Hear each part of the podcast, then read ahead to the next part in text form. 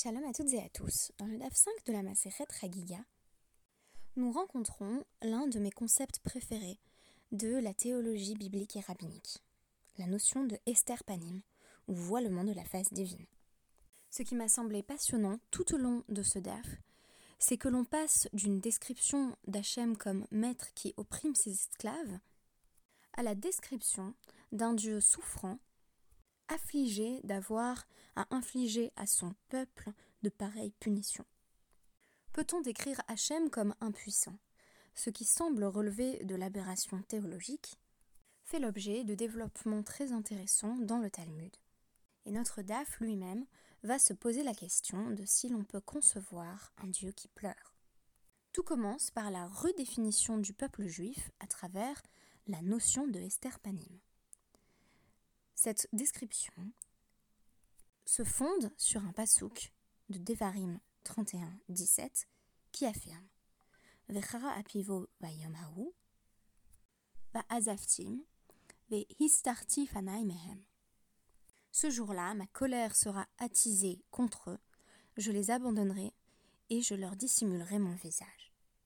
Amar Rav Bardela Bar Taviyomi, Amar Rav. Rav Bardela, le fils de Taviomi, a rapporté au nom de Rav.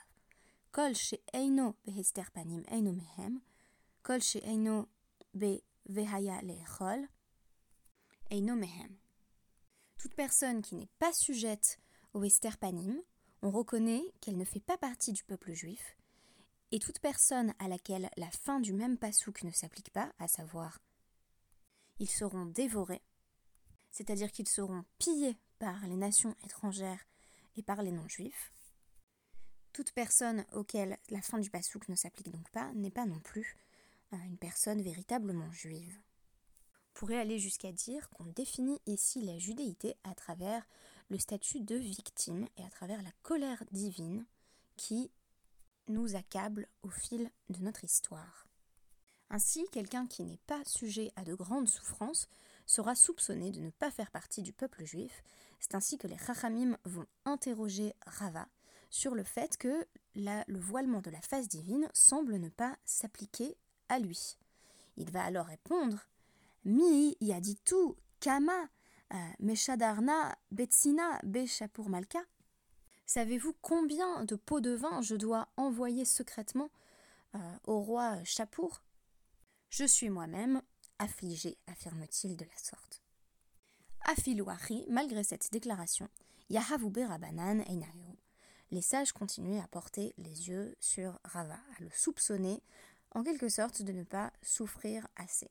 Il a fallu que Rava soit mis en prison par la royauté, c'est-à-dire par le roi Shapur, pour que les sages cessent de le soupçonner, de s'en tirer à bon compte. Vous imaginez un peu un club dont les droits d'entrée sont liés au statut de victime de la personne qui aspire à y entrer. Est-ce que tu es suffisamment opprimé ? C'est un peu la question que l'on poserait à la porte d'entrée d'un pareil club. Vous l'aurez deviné, il s'agit du peuple juif. La Gemara continue à s'intéresser au concept de Esther Panim à travers le passouk de Dvarim 31-18. Ve'anochi Esther astir panai beyomahu. Je voilerai doublement mon visage avec la répétition du verbe Esther astir en ce jour.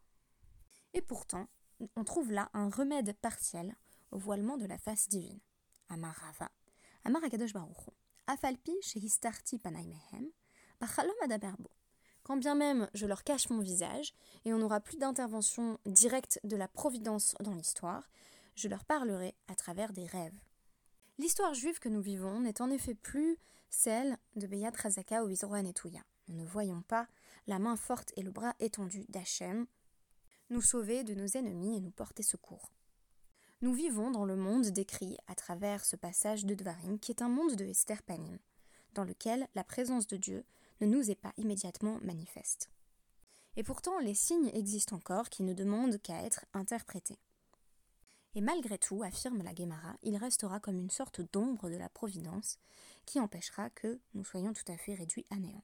Rav Yosef Amar, Yadon et Touya Alenu, ma main restera portée sur vous, chez Nehemar, ou Vetsel Yadi, qui s'y tirera. Je te couvrirai à l'ombre de ma main, citant ici un passouk du prophète Isaïe, verset 51-16. Cette présence au sein de l'absence est d'ailleurs présentée dans la suite de notre texte comme une véritable dialectique, puisque Rabbi Yehoshua ben Hanania est présenté comme s'entretenant avec un certain hérétique, Haru Mina, qui s'est moqué de lui en quelque sorte en indiquant par un geste de la main qu'il faisait partie d'un peuple dont le maître s'était détourné. C'est-à-dire que Hachem a détourné son visage du peuple juif et ne leur porte plus d'attention.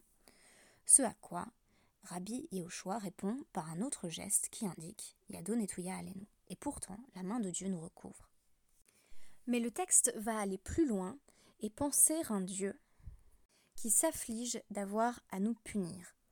Un Dieu auquel même les larmes ne sont pas épargnées. C'est l'interprétation qui va être faite d'un autre passouk, tiré cette fois-ci de Yerniaou 13-17, dans lequel il est écrit « Be mistarim tirbe nafshi mipne geva »« Mon âme pleure en secret à cause de votre orgueil. » Mais peut-on imaginer un Dieu qui pleure ? C'est la question que va poser Rav Shmuel Barinia au nom de Rav. « Makom yashlo la kadosh baruchu » ou Mistarim Shemo. Hachem a un lieu pour pleurer et ce lieu s'appelle Mistarim, le lieu secret, le lieu de l'intimité. Hachem pleure en son fort intérieur. L'explication de Rav se poursuit ainsi. Que signifie l'orgueil du peuple juif ? La réponse est donnée cette fois-ci au nom de Rav Shmuel Bar Yitzhak. Mipne Gavotan Shel Israël, Shenitla Mehem Venatna Lagoyim. En raison de l'orgueil que manifestait le peuple juif, on leur a pris leur arrogance et on l'a donnée aux autres nations qui ont eu ainsi la possibilité de nous opprimer. Et selon Shmuel Bar Nachmani, c'est « Mipne Gavota Shalmalchut Shamaim ». C'est en raison de la fierté, c'est-à-dire de l'éloignement du royaume des cieux, qui, justement, est désormais situé à une grande distance de la terre. Autre dimension du Esther Panim, qui est que la transcendance est totalement coupée du monde dans lequel nous vivons, qu'il n'y a pas d'interaction ni de médiation possible, hormis peut-être à travers l'ombre de la main d'Hachem, comme nous l'avons vu plus haut. Mais penchons-nous sur les ramifications théologiques de l'idée même en vertu de laquelle Hachem pourrait pleurer. « Umi Ika Beria Kamea Kadosh Baruchu » se peut-il qu'Hachem pleure ? Raf Papa va répondre que « Ein Ativot Lifne Hakadosh Baruchu » Hachem ne saurait éprouver la tristesse. Et oui, on comprend bien ce que la mention des larmes a d'anthropomorphique. Hachem est en toute plénitude, ne saurait s'affliger de quoi que ce soit, comme il est écrit dans les chroniques « Hod ve'adar lefanav, oz ve'chedva bimkomo ». L'honneur et la majesté sont sans cesse devant lui, la force et l'allégresse ont son lieu. Mais là encore, c'est la métaphore de l'intériorité qui fait retour. Lokashia. Ha bevate gavae, ha bevate barae. Ce n'est pas difficile. Là où l'on dit que Dieu peut pleurer, peut verser des larmes sur notre sort, c'est en son fort intérieur, littéralement, dans les appartements intérieurs, et là où Hachem n'est que liesse et réjouissance, c'est dans les appartements extérieurs. Le fait même que l'on prête à Hachem une intériorité semble ici tout à fait fascinant, puisque c'est cette intériorité qui est la source même de l'éthique qui lie Hachem à l'humanité et marque un regret d'avoir à affliger Eretz Israël de la sorte. Et pourtant, précise l'Agmara, Hachem pleure parfois même dans les chambres extérieures, dans les appartements extérieurs, ainsi que toutes les créatures célestes, comme il est dit au sujet du Bet-Amikdash, des afilou malaché shalom bacho. Même les anges de la paix ont pleuré au sujet de la destruction du temple.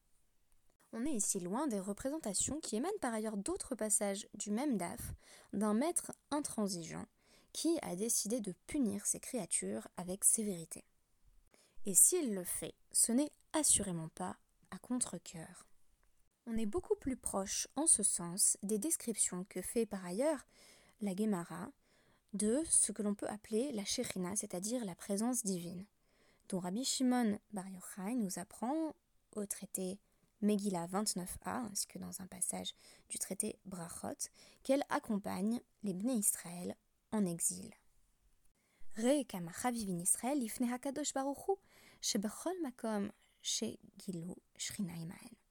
Vois combien Israël est cher à Akadosh Baruch Hu, puisque dans chaque lieu où le peuple a été exilé, la présence divine était avec le peuple.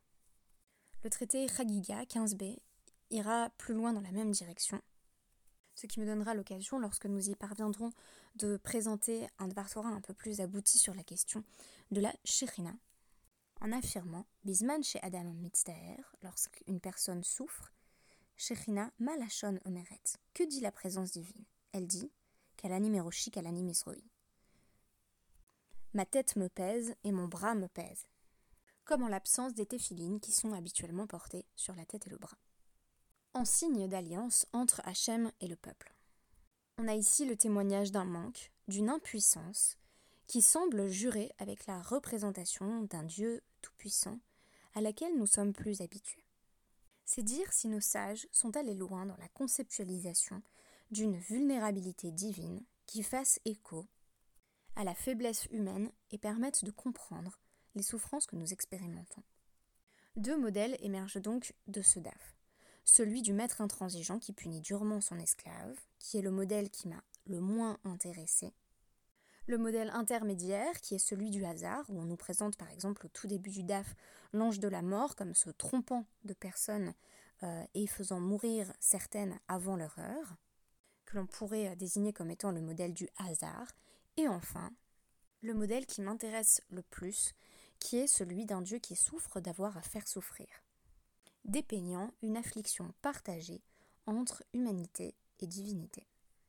C'est une manière de rendre compte de la transcendance et de la distance, à laquelle on donne le nom d'Esther Panim, et que l'on ne saurait conceptualiser comme une simple démonstration de colère punitive.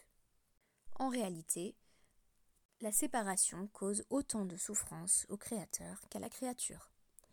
Merci beaucoup et à demain.